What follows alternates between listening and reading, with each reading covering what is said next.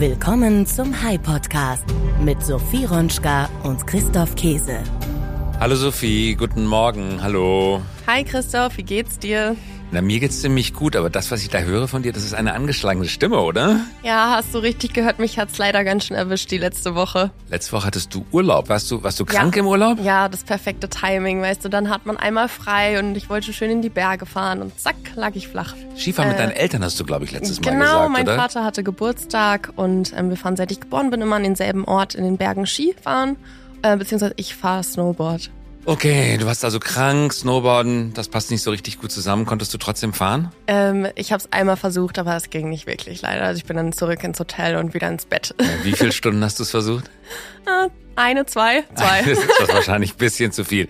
Jetzt aber mit angeschlagener Stimme, aber ausgerüstet mit Erkältungstee, sehe ich, mit Lutschbonbons. Ich hoffe, wir halten die Folge durch. Du klingst nämlich auch ein bisschen angeschlagen, ne? Ja, mich hat's dann auch so ein bisschen erwischt. Ich war nicht im Urlaub, ich war hier im Büro, aber irgendwie... Wer weiß, es geht was um, wie man so einfach sagt. Wir wollen heute, passt dann doch ganz gut zum Thema, über Krankheiten sprechen. Ja, oder eher noch übers Gesundwerden, nämlich über die Heilung von Krankheiten, die lange als unheilbar galten. Richtig, wir versprechen, das wird eine optimistische Folge, auch wenn es um Krankheiten geht. Krankheiten, die sind furchtbar genug, aber es gibt Grund zur Hoffnung. Hoffnung, weil wir von der Heilung sprechen und von den Fortschritten in der Medizin. Wir wollen einmal kurz einen Blick auf Zahlen werfen. Ja genau, schreckliche Zahlen, aber wichtige Zahlen. Rate doch mal, wie viele Menschen sterben denn jährlich in Deutschland? Oder genauer gesagt, wie viele waren es im Jahr zwanzig einundzwanzig? Das sind nämlich die aktuellsten Zahlen, die das Statistische Bundesamt meldet. Ganz ehrlich, ich habe geschummelt und schon mal nachgeschaut. Das gibt Punkteabzug. Ja, also es waren eine Million... dreiundzwanzigtausendsechshundertsiebenundachtzig Menschen, die in Deutschland im Jahr zwanzig einundzwanzig gestorben sind. Mich hat auch interessiert, wie viele Männer, wie viele Frauen. Ich habe es ausgerechnet, ziemlich genau fünfzig Prozent Männer und fünfzig Prozent Frauen. Und das bei siebenhundertfünfundneunzigtausendvierhundertzweiundneunzig Geburten im Jahr zwanzig einundzwanzig, also rund zweihunderttausend weniger als gestorben sind. Deutschland schrumpft also. Genau, und ein Blick jetzt auf die Todesursachen, die sind nämlich ganz besonders interessant. Nach der amtlichen Statistik kommen folgende Zahlen raus. Herz- und Kreislauferkrankungen vierunddreißig Komma drei Prozent, bösartige Neubildungen, also Krebs, dreiundzwanzig Komma fünf Prozent, Erkrankungen des Atmungssystems sechs Komma zwei Prozent, psychische Störungen und Verhaltensstörungen sechs Prozent, Krankheiten des Verdauungssystems vier Komma drei Prozent, Verletzungen und Vergiftungen vier Komma zwei Prozent und vier Komma eins Prozent sind an Covid gestorben. Das sind faszinierende Zahlen, erschreckend, aber auch faszinierend, denn sie besagen, vierundsechzig Prozent sind verursacht durch nur drei Krankheitsbilder. Also wenn man diese drei Krankheitsbilder Herz-Kreislauf, Krebs und Erkrankung des Atmungssystems zusammenrechnet, sind das ziemlich genau vierundsechzig Prozent der Todesurfälle. So furchtbar wie das ist, dass diese drei Krankheiten so viele Menschenleben kosten, eine gute Nachricht steckt trotzdem in diesen Zahlen. Genau, denn wenn es uns gelänge, diese drei Killer in den Griff zu bekommen, dann wären zwei Drittel aller Todesfälle obsolet. Wir würden also alle länger leben. Ja, das mag eine Utopie sein, aber es wird auch derzeit massiv daran geforscht. Wie nennt man das eigentlich? Eine Utopie, die relativ nah an der Verwirklichung ist? Keine Ahnung. Aber es ist eine Vision, könnte man vielleicht sagen. Und wir wollen heute einem der größten Killer näher kommen, nämlich dem Krebs. Genau, und der bahnbrechenden Forschung, die sich gerade auf diesem Gebiet ereignet. Richtig, Krebs und wie wir ihn besiegen können. Starten wir also in die Folge. Ja genau, auf geht's. Der Hi-Podcast mit Sophie Ronschka und Christoph Käse. Unser Gast heute ist... Christoph, auf den Gast, den wir heute haben, sind wir richtig stolz. Er ist besonders gut und du kanntest ihn ja schon. Ja genau, er ist einer der führenden Krebsforscher der Welt und einen solchen Menschen im Podcast zu haben, ist natürlich eine Freude als solche. Genauer gesagt, er ist ein führender Molekularbiologe. Sein Fachgebiet Physiologie, Biophysik und Systembiologie. Sein Titel Professor für Physiologie und Biophysik, seine Universität Cornell University in New York. Und sein Name ist Professor Christopher Mason. Ich bin richtig stolz, dass wir ihn heute im Podcast haben. Du kennst ihn über World Minds, richtig? Ja genau, ich kenne ihn über World Minds. Gründer von World Minds, wir kommen gleich nochmal drauf zu sprechen, ist Rolf Dobelli. Und Rolf hat auf unserer letzten gemeinsamen New York-Reise mich mit Chris Mason bekannt gemacht. Wir haben ihn an der Cornell University in New York besucht und dort hat sich entsponnen eine faszinierende Debatte über Krebsbehandlung und Molekularbiologie. Und äh, Rolf und ich haben beschlossen, wir müssen ihn nach Zürich auf die Bühne von World Minds holen. Genau das haben wir getan und heute ist er im Podcast. Und vorvergangene Woche konnte ich Christopher Mason auch kennenlernen, ebenfalls bei World Minds. Und er ist da nämlich beim Annual Symposium in Zürich aufgetreten. Und hier konnten wir ihn für unseren Podcast interviewen. Interviewt haben wir ihn an einem ziemlich ungewöhnlichen Ort, oder? Da ja. hatten wir noch nie einen Podcast aufgenommen. Ja, das stimmt. Und zwar waren wir in einer Künstlergarderobe hinter der Bühne und Professor Mason musste relativ schnell zurück zum Flughafen, aber er hat sich die Zeit für uns genommen. Also saßen wir dann in einer Garderobe hinter der Bühne und befragten einen der interessantesten Mikrobiologen und Krebsforscher der Welt. Es war ein ganz seltsamer Anblick, denn ihr saßt vor einem großen Spiegel, der umgeben war von Glühbirnen und es sah ein bisschen aus, als würdet ihr gleich in einem Varieté auftreten und nicht, als würdet ihr einen Podcast aufnehmen. Was wir aber noch erwähnen müssen, bevor wir starten, ist, dass wir auch Doktor Hadi Saleh mit im Raum gehabt haben, den C E O von CeramTec. Hadi Saleh, den kennen wir ja schon aus dem Podcast. Er hat hier über Langlebigkeit gesprochen, Longevity. Er ist leidenschaftlicher Arzt, gelernter Orthopäde, arbeitet jetzt als C E O, also als Unternehmer bei CeramTec, einem weltweit führenden Hersteller von medizinischer Keramik. Er ist langjähriger Kunde von H A I und außerdem ist er Mitglied bei World Minds. Er war in Zürich beim Annual Symposium mit dabei. Jetzt sollten wir aber noch sagen, was World Minds eigentlich ist. Du bist ja der Verwaltungsratspräsident neben deiner Arbeit bei H A I, richtig? Ja, genau. Und wie bin ich dazu gekommen? Ich bin einerseits mit Rolf seit über zwanzig Jahren befreundet. Andererseits hat Axel Springer, also auch die Muttergesellschaft unseres Unternehmens, die Mehrheit an der Management A G von World Minds übernommen. Und seitdem darf ich im Verwaltungsrat tätig sein. Unheimlich inspirierend. Also wirklich richtig toll. Du warst das erste Mal jetzt mit dabei, oder? Richtig, ich war in Zürich dabei, damit wir unseren Podcast produzieren können und da waren so viele interessante Leute auf der Bühne, dass wir in Zukunft vielleicht öfters mal Leute von World Minds einladen, oder? Ja, genau. Und jetzt fangen wir erstmal mit Christopher Mason an. Ja, los geht's. Christopher Mason und Hadi Saleh im High-Podcast-Interview und diesmal auf Englisch. Chris, thank you for being with us. Pleasure to be here. Thanks for having me. When patients come to your clinic with a tumor, you take probes of that tumor and sequence the D N A. How quick is this done these days? It's extraordinary. You can have it done within a day. It's something that used to take a decade to complete to sequence the first human genome. It took about ten years and billions and billions of dollars across dozens of sites contributing. But now, literally, uh, with a device that's in my hand, I could take a blood sample, extract the D N A, start sequencing, and have results within a few hours. And for your tumor, it could take a bit of tumor and then compare it to normal tissue. And again, have that all done within a day. So we see the specific mutations for your specific cancer and have drugs that target the exact mutations that are driving your cancer. And actually, even more exciting, if the cancer comes back, we can then sequence it again to see, has it mutated? Has it changed? And then adjust the therapy accordingly. So you sequence the D N A and then happens what? You compare it to a big database and see what kind of medicine would work, or do you produce a specific, let's say, antidote to that specific tumor cell? Good question. So the first part is relative to known databases. We compare to every other sequenced human being we've ever seen that's public, and also compared to our own database at the hospital. What are other cancer patients who say have the same kind of leukemia or lymphoma or breast cancer or pancreatic cancer? You're each each cancer is actually very much uh, has its own landscape of mutations. So we compare to other cancers.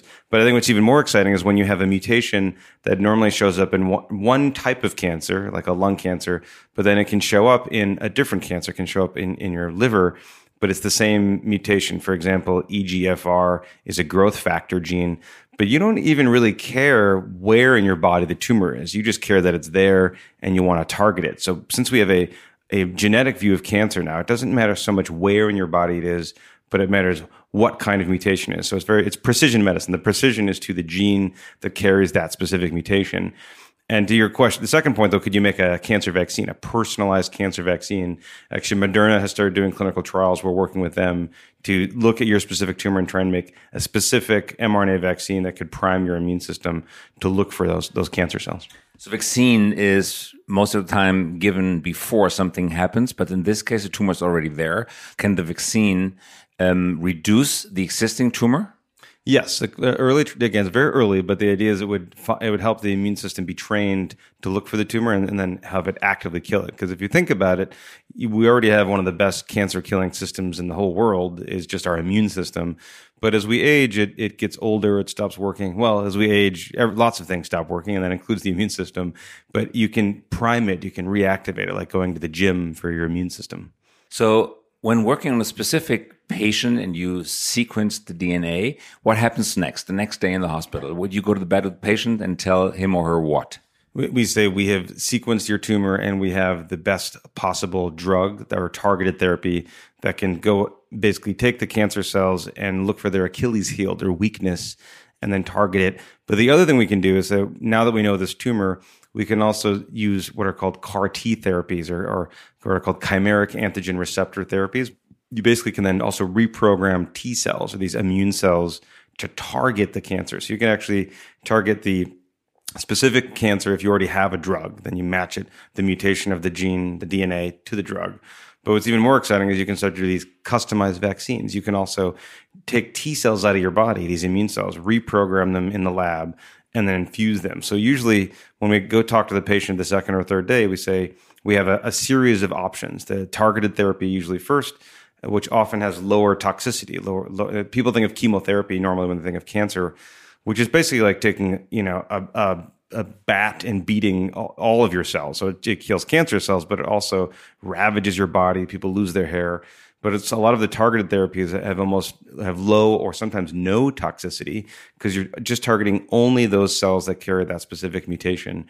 And some of these new immunotherapies have been have been cures where you can actually reprogram the T cells and tra- re- re-customize the immune system to attack the cancer. So we describe all these therapies to patients. But so how long does it take for you to produce the medicine, the the therapeutical um, instrument? Uh, for, for small drugs, they're little small molecules. If they're already established by different companies, we can just order them right away. For these customized T-cell therapies or, or vaccine customized vaccines, those will take usually a few weeks. You can, in theory, there's a discussion that we could try and have banks of cells. Like you think of a blood bank, where if you need to get a blood donor, you go to the blood bank and you get a donation. There's work at our hospital and others to try and make these batches of immune cells that you could use for multiple cancers. And it's early days, but in, in I think in the near future, you would have all these options available to you within a matter of a week or two instead of waiting, you know, months or years. This is clinical practice today at Cornell University, or is it upcoming? Uh, it's it's happening as we speak. It's actually the, it's exciting. Just I think as a I, I view it as normal, but I realize that most most people in the audience might think I didn't even know it was happening at all. But it is the standard of care at Cornell at, at our hospitals, New York Presbyterian.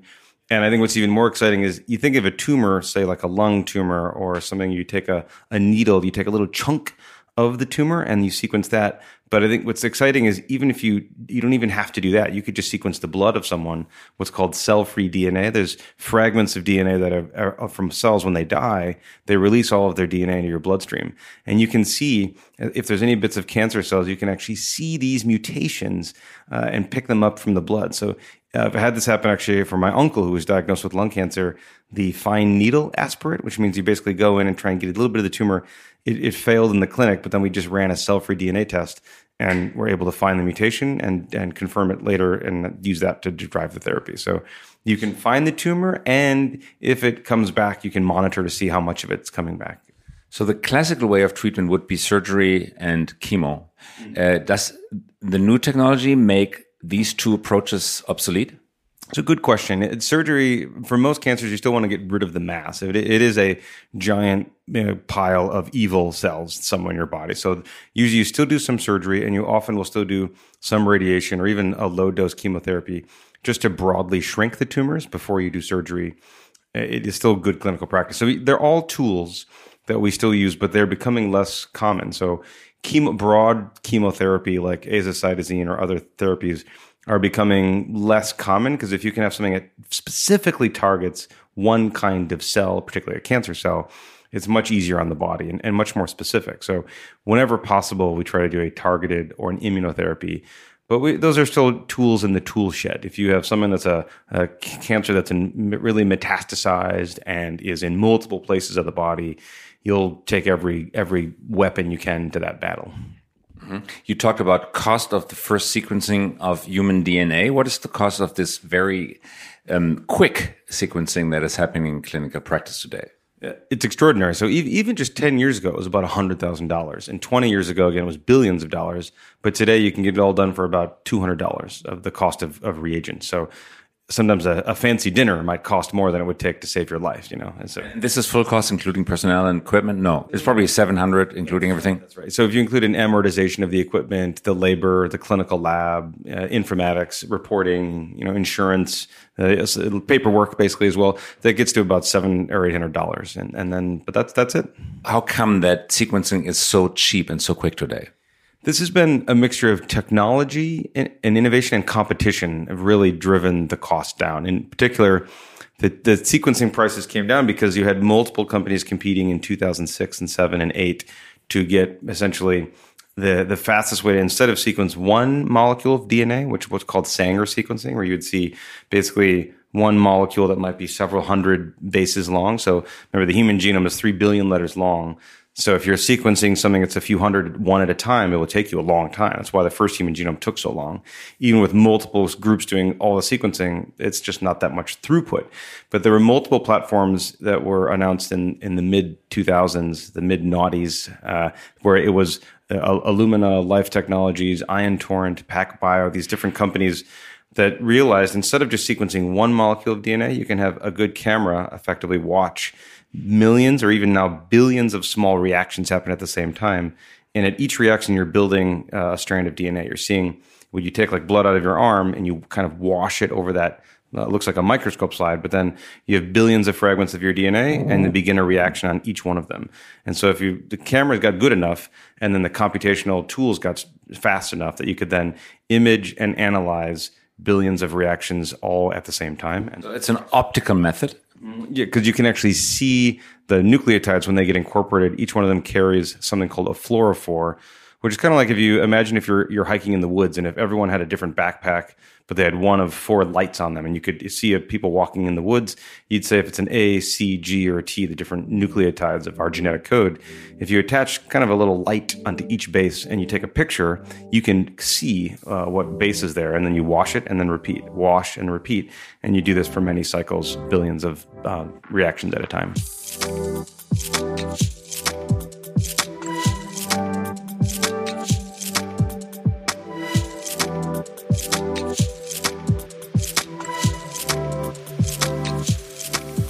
Cancer at its source. What kind of disease is it? It has been said many times that cancer as a disease doesn't exist because it's just a label for many, many different diseases. Is that true, or is, uh, is it one disease? Cancer is, I would agree, is many diseases. For example, uh, you know, Richard Nixon, our president in the seventies, said, we'll cure cancer within five years. And, you know, I think it's because a lot of people thought we had an, a view into these oncogenes or these genes that drive cancer. So, and we're still discovering oncogenes, though we haven't finished finding them. But it's extraordinary that people say the curing a cancer, but there are many kinds of cancer. It, it would be, it would be just as fallacious to say, I have I have an organ replacement that I can replace any organ in your body. Uh, that sounds magical because it's, it is magical. It doesn't exist because every organ is different. You want a heart transplant, a liver transplant, a kidney. Every organ is different, and all the cancers of the body arise usually in a different tissue. So each tissue is d- defined by a different genetic and what's called epigenetic landscape, meaning how are those cells programmed and what will they respond to? So it. It, every, for example, some kinds of leukemia we've been curing at ninety-five percent success rate for twenty years with all-trans retinoic acid. So we, we know some cancers we can cure today very well, almost all of that type. But pancreatic cancer or glioblastoma, we have very little progress over thirty, forty years. They're much harder. They have much more complex genetics and epigenetics, so they'll take more work. But so I'd say we can have some cures for some cancers uh, sometimes, but... Pancreas uh, tumor is uh, what killed Steve Jobs, right? It's it's it's also very difficult to operate because pancreas is hidden deep inside the body. How well is the cause of cancer understood today? That's a good question. So there are some classical papers called the hallmarks of cancer and what defines cancer. Some of the hallmarks include the ability to continue to grow without responding to checkpoints, the sort of, you know, eternal youth of those cancer cells. They also don't respond to external cues that, that might be trying to get them to stop. They can avoid the immune system like we just talked about. So they have some of these known hallmarks. But what's extraordinary is, as I was saying before, we now have sequenced the D N A of enough tumors, we can see consistent patterns come up again and again that cancers can be very well defined and then, of course, treated by their specific genetic profile. And sometimes you'll see surprises. Like, for example, you think of B R C A one or B R C A one. People have probably heard of that. That's a gene that gives you a high risk of getting breast or ovarian cancer. And so people probably heard of Angelina Jolie. She had her breasts removed, did a prophylactic mastectomy just because she was carrying the mutations in those genes just to be safe. And so some genes we know very well, but B R C A one is important for breast and ovarian cancer, but also fifteen other cancers. You'll see the same mutations in the same gene that help drive the cancer. So I think we've now learned, we've sequenced enough cancer genomes that we know genetically there are differences, but also epigenetically, the, this idea of how D N A is not just A, C, Gs, and Ts, but how it's packaged and how it's modified, it also changes the cancer. And so we have epigenetic therapies that are also uh, coming online that change how D N A is packaged and controlled and kind of, you know, basically like, like you pack up your sleep, your sleeping bag. If you pack it up one way, it'll fit. If a different way, it doesn't fit quite well. And the same thing has to happen to our D N A when we package it up in our cells. But you, in cancer, it's often completely aberrant and it, it doesn't uh, package it the same way. So we can target that epigenetically as well. You mentioned mRNA technology. What role does it play in the strategy you just described?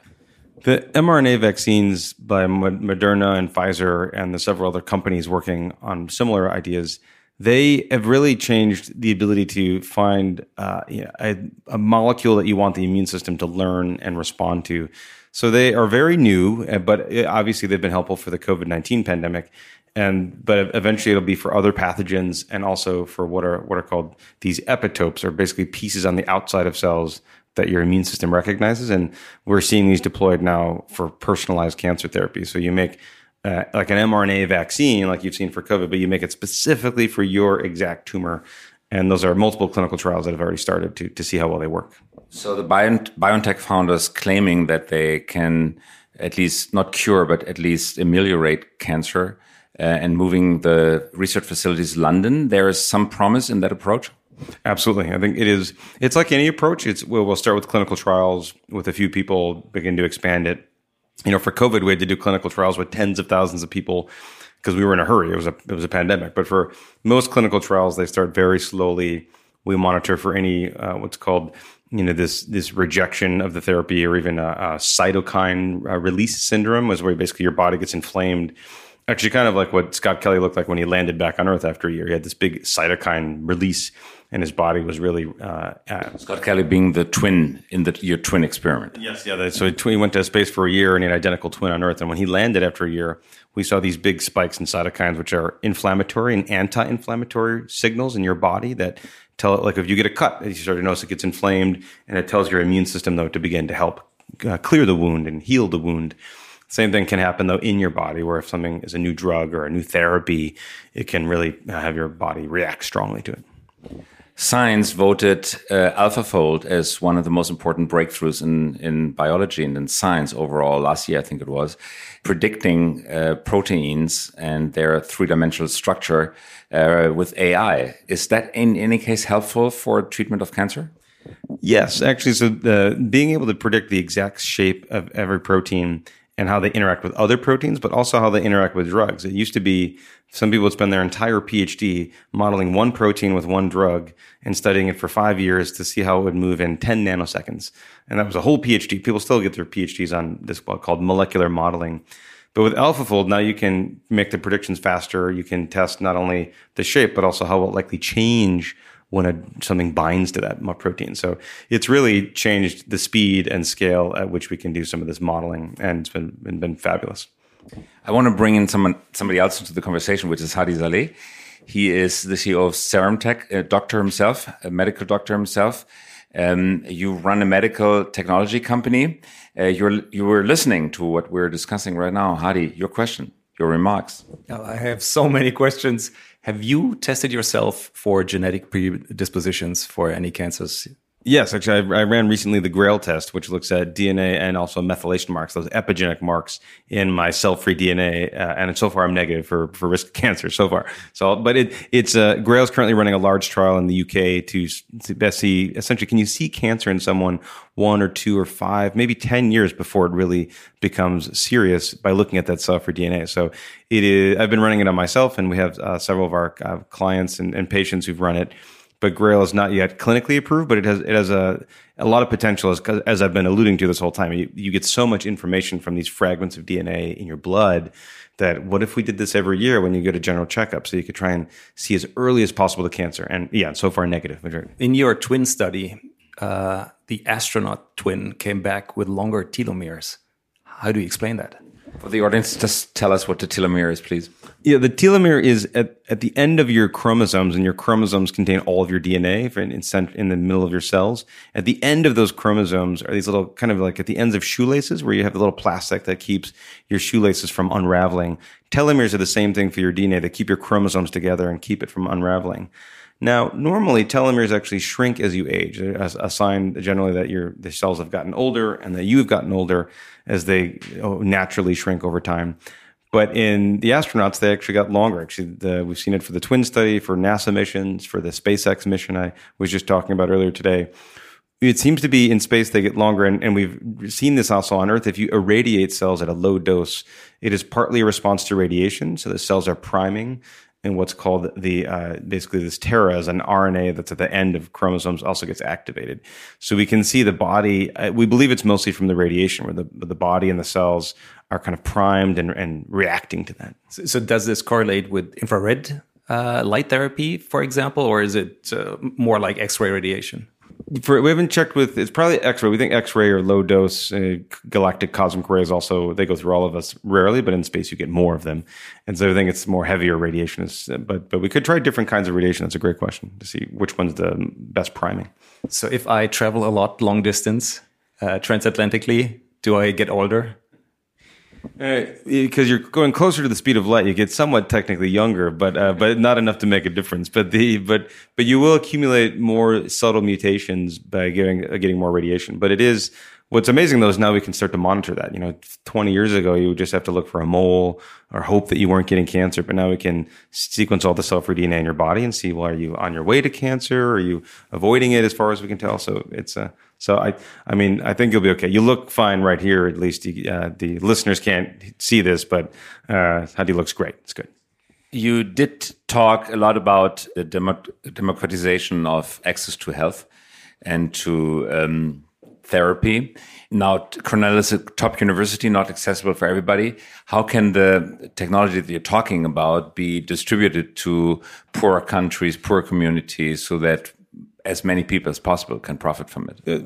It's a really a brave new world where these these sequencers are now, instead of being a million dollars for the machine, are down to about a thousand dollars. So you can get these really tiny sequencers and deploy them really globally. Now, a thousand dollars is still a lot of money for most of the world, but there are philanthropic programs like the Rockefeller Foundation or Gates Foundation that are helping try and get the the hardware and the and the training out to the communities and to the sort of lo- lower resource environment so people can access the technology. And then once you have sort of a Starlink satellite, there's now satellites, internet almost everywhere on Earth, or it will be there in about a year almost everywhere. You can then, in theory, upload the data and use the cloud for your informatics. So you don't have to hire a bunch of programmers and have a large dedicated uh, resource facility for compute. You can do it on the cloud. And therapy, do you need a lot of expertise to apply it to the patients, or could it be easily trained to any doctor without specific education? In theory, it's a good question. The, the A I algorithms are getting much better, so a lot of it f- feeds off all the large-scale data. So you always want to do it in concert with medical staff because every patient is different, every tumor is a little bit different, but you, we can now learn from every other cancer patient who's ever been sequenced, analyzed, and the data has been shared. So our capacity for matching the right patient with the right drug and at the right time is is unparalleled. So you can you can do a lot of it on the cloud there as well. Maybe finishing question, the human being being such a complex um, animal, how can such a thing be coded with so few letters in the chromosome? So only three billion letters to define all of our thousands of types of cells, our immune system, our you know our, our brains. Think of the your brain as the seat of dreams and, and hopes and visions, and your personality. It creates art, creates music and science, all these other facets, all from three billion letters. I, I think it is. It's not just the number of letters. It's really what's in what's in that book of life. And and we've seen humans do have some pieces of D N A that we don't see in other species. We have a lot more uh, connections in our brain than we see in the density of those connections than other species. So it is extraordinary to think that so such a small bit of genetic code can create so many things that also create things. But I think we're just uh, in the early days of discovery, because we, we've now compared humans to chimps and bonobos and other primates, and we do see differences. We also see areas of the genome that rapidly evolved in the past few million years that we don't see at all in other primates. And so the, if you look ahead a few million years, it's possible we might see accelerated evolution, because we're now effectively controlling our own evolution. And so we could uh, we could make it go better. We could also totally screw it up and make it go worse. But uh, I'm hoping that we now can see this evolution in real time and and kind of get to the next stage of human development. Three million is just an astonishingly known number. A long novel is about one million letters, but there are twenty-six, twenty-seven, in some languages a bit more, letters to the alphabet. Yes. Uh, in your alphabet, it's just four letters, so much less information per combination of letters. So how did, how did nature squeeze this kind of information into such a code, such a limited code? It, it is, even though the alphabet of genetics is only four letters, it does carry these these epigenetic states, which I think is part part of the answer. Is that it enables um, you know these these way you can package D N A, the way you modify the A, C, G, and the T. One of them is called methylcytosine, which is a small chemical tweak of the C that then changes whether something is turned on or turned off. So the, the best answer is, how do you get that much complexity from a single genetic code? Is the is the epigenetics. It's what's on top of genetics, meaning how you control and package and regulate and modify that D N A, which would be like, this is the best analogy is if someone's reading a book to you, the the intonation of how they read the book, or the accent, or you know when you see a play, it could be the same play, but if you see one play, you'll love the play, and if you see it by different actors, it might not feel as good, but it's the same play. It's just performed differently, and it's read differently, and really uh, you see it differently. And so epigenetics enables the genetics to have many states. Christopher Mason, thank you very much for joining us. Pleasure. Thanks so much. And Hadi, thank you for joining as well. Oh, thank you for having me. Und was schreibt ihr euch diese Woche auf den Merkzettel? Krebs muss nicht auf immer unheilbar oder schwer heilbar bleiben. Es gibt neue Behandlungsmethoden, die Chemotherapie und Bestrahlung vielleicht nicht ersetzen, aber doch hochwirkungsvoll ergänzen können. Wir verstehen Tumore viel besser, wenn wir ihre D N A auslesen, und damit können wir Mutationen viel besser ausdeuten und gezielt bekämpfen. Noch vor wenigen Jahren war Gensequenzierung ein Privileg für die Reichen. Heute ist diese Technologie so preiswert geworden, dass sie bald jedem zur Verfügung stehen kann. Was mich so fasziniert, es gibt enorme Rückkopplungs- und Verbundeffekte. Je mehr D N A-Sequenzen von Tumoren ausgelesen werden und in Datenbanken landen, desto präziser und erfolgreicher werden künftige Behandlungen verlaufen. Denn mit der Abspeicherung und dem Durchsuchen verstehen wir die Stammbäume und Wirkungsmechanismen von Tumoren viel besser. Wir können abrufen, welche Behandlung besonders gut gewirkt hat. Und Medizin wird demokratisiert. Menschen in weniger stark entwickelten Ländern können in den Genuss von Therapien kommen, die es heute nur an Top-Kliniken gibt. Kurzum, es könnte sein, dass wir die letzte Generation sind, die Krebs noch als den großen Killer kennt. Vielleicht lernen unsere Kinder Krebs nur noch als lästige Unannehmlichkeit kennen, der man sich schnell entledigen kann. Und damit könnte der große Traum von hundertzwanzig Jahren gesundem Leben wirklich, wirklich werden. Indem man, ganz einfach, die drei großen Killer einen nach dem anderen besiegt. Puh, ganz schön schweres Thema, oder? Ja, aber super spannend. Jetzt sind wir schon am Ende der Folge. Wie fandest du Christopher Mason denn persönlich, mal abgesehen von dem fachlichen Input, den er gegeben hat? Total nett, total aufgeschlossen, absolut non-arrogant, Halbgott in ja. Weiß, das trifft nicht auf ihn zu. Ja. Wie hast du das wahrgenommen? Ich fand auch, das war wirklich einer der nettesten Menschen, den ich so im Business-Kontext tatsächlich bis jetzt kennengelernt habe. Mhm. Also das ist keine Übertreibung, der war so nett und so lieb und so höflich, also wirklich verrückt. Und hat irgendwie auf jede Frage eine Antwort gehabt, oder? Egal, was ja, man total, den... total. Der hat sofort geschossen, die Antwort, mit den kompliziertesten Worten. Und dabei haben wir gar nicht über sein Haupt- und Lieblingsthema gesprochen, nämlich Raumfahrt. Darüber hat er auf der Bühne gesprochen. Das ist heute nicht unser Thema, aber das ist eigentlich nur seine Brotbeschäftigung. In Wahrheit ja. beschäftigt er sich damit, wie der Mensch es überleben kann, zum Mars zu fliegen. Und das fand ich auch super spannend, und vor allen Dingen den Versuch mit den Zwillingen. Das hat mich total fasziniert. Das kann ein anderes Thema mal an anderer Folge sein. Aber eins können wir mitnehmen.